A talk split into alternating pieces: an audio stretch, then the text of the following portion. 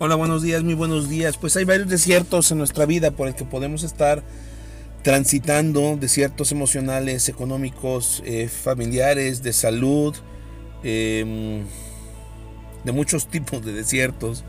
Pero más importante que el desierto es cómo tú y yo podemos transitar el desierto. El pueblo de Israel, como veíamos ayer, y voy a hacer un brevísimo resumen, pues fue sacado de Egipto, de la esclavitud, y Egipto tiene que ver en una tipología con, con todo aquello que representa el mundo sin Dios, el mundo sin Cristo, tiene que ver con el pecado, tiene que ver con la esclavitud del pecado en nuestras vidas.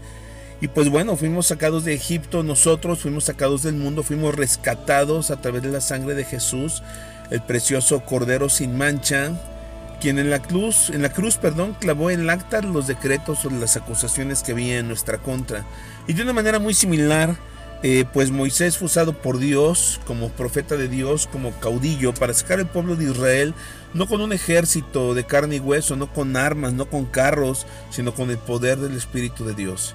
Pero la finalidad de que el pueblo de Israel fuera sacado de Egipto, así como tú y yo fuéramos rescatados, una vana manera de vivir, es que con nuestra vida y con todo lo que hacemos, hagamos fiesta a Dios, adoremos al Señor. Me encanta la nueva traducción viviente donde dice que Moisés y Aarón fueron delante de Faraón y le dijeron, deja ir a mi pueblo al desierto para que haga festival al Señor. Ni siquiera para que le adore solamente, me encantó esa, esa traducción, para que le haga festival al Señor.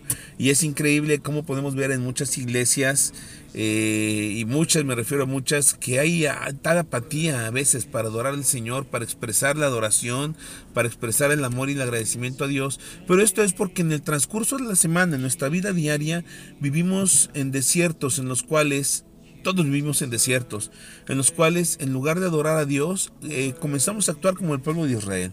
¿Qué detuvo al pueblo de Israel? La, gran mayoría de ellos, o todos los que salieron, y mayores de 21 años, eh, pues la queja fue uno de ellos, la queja, la murmuración contra su líder en ese tiempo de parte de Aarón y de María, que era Moisés, el escogido de Dios, la queja, la murmuración, levantaron ídolos y un ídolo representa cualquier esfuerzo humano para tratar de conseguir lo propio. Entonces el pueblo de Israel, como bien sabes en la historia, si no lo puedes revisar en el libro de Éxodo, pues se cansaron de esperar a Moisés. Se cansaron entre comillas, eran 40 días, se cansaron de esperarlo y pues levantaron un becerro de oro le empezaron a adorar, eh, constituyeron a Aarón como, como líder, como caudillo, y pues bueno, vino, vino el enojo de Dios para con ellos.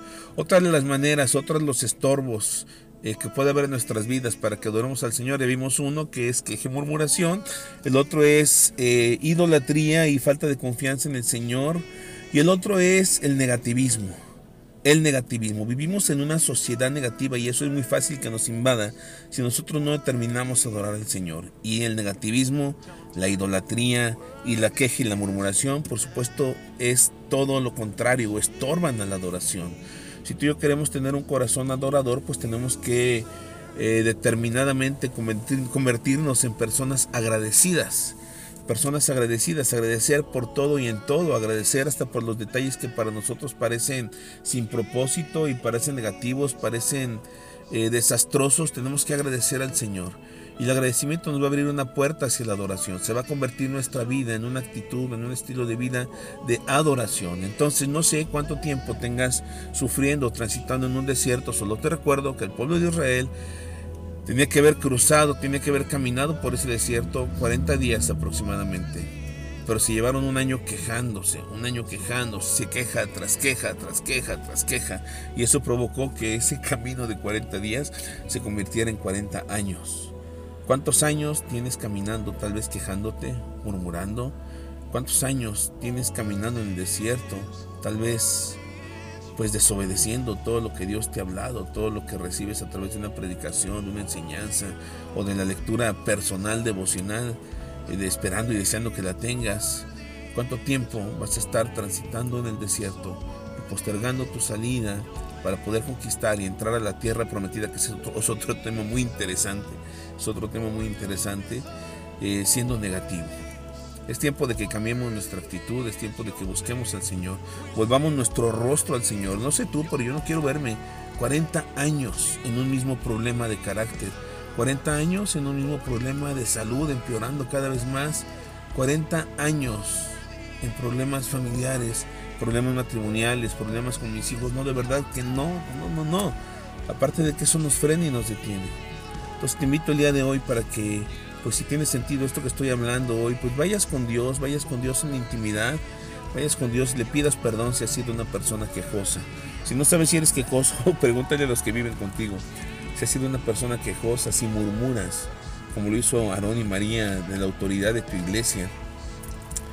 Em, si has sido una persona que levanta ídolos, tal vez tu ídolo es tu trabajo, tu ídolo son tus autos, tu ídolo es un deporte, una afición, tu ídolo tus hijos, tu ídolo puede ser inclusive algo intangible, un pensamiento, una idea, un concepto, una necedad, una terquedad, no lo sé, la amargura, rechazo, ira, soberbia, falta de perdón. ¿Cuál es el ídolo que has levantado en tu corazón que ocupa el lugar de Dios en tu vida?